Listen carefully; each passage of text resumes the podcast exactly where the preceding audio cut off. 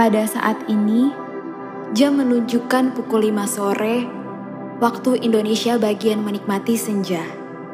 Sepotong nasihat bagi remaja. Dalam keadaan seperti ini, sebagai manusia, siapa sih yang gak takut? Dalam suasana seperti ini, sebagai manusia, siapa sih yang gak membutuhkan pertolongan? Pada saat renungan ini dibuat, jumlah orang yang positif COVID-19 di Indonesia sudah mencapai 8.211 orang. Bukan jumlah yang sedikit.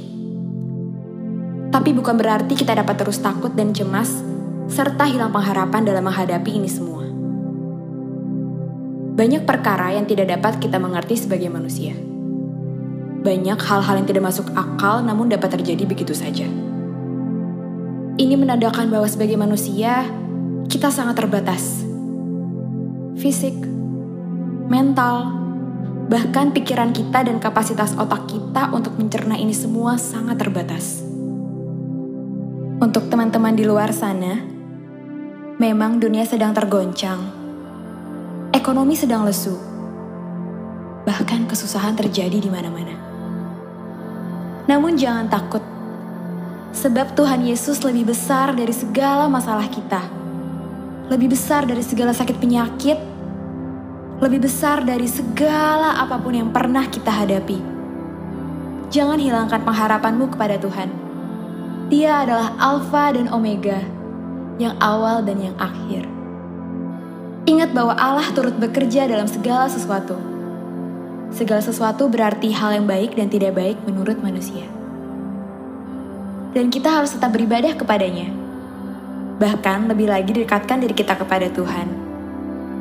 Seperti dalam 1 Timotius 4 ayat 7 sampai 12. Latihlah dirimu beribadah.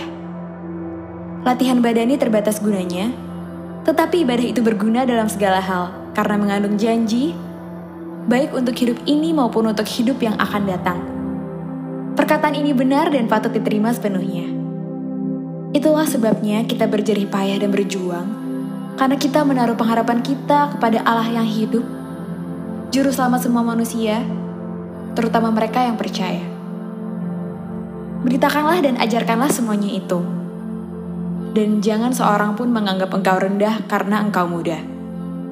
Jadilah teladan bagi orang-orang percaya dalam perkataanmu, dalam tingkah lakumu, dalam kasihmu, dalam kesetiaanmu dan dalam kesucianmu. Mari kita berdoa.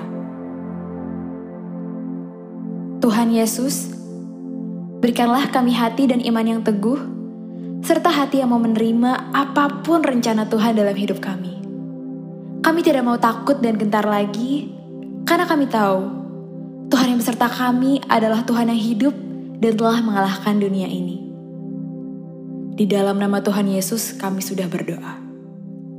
Amin.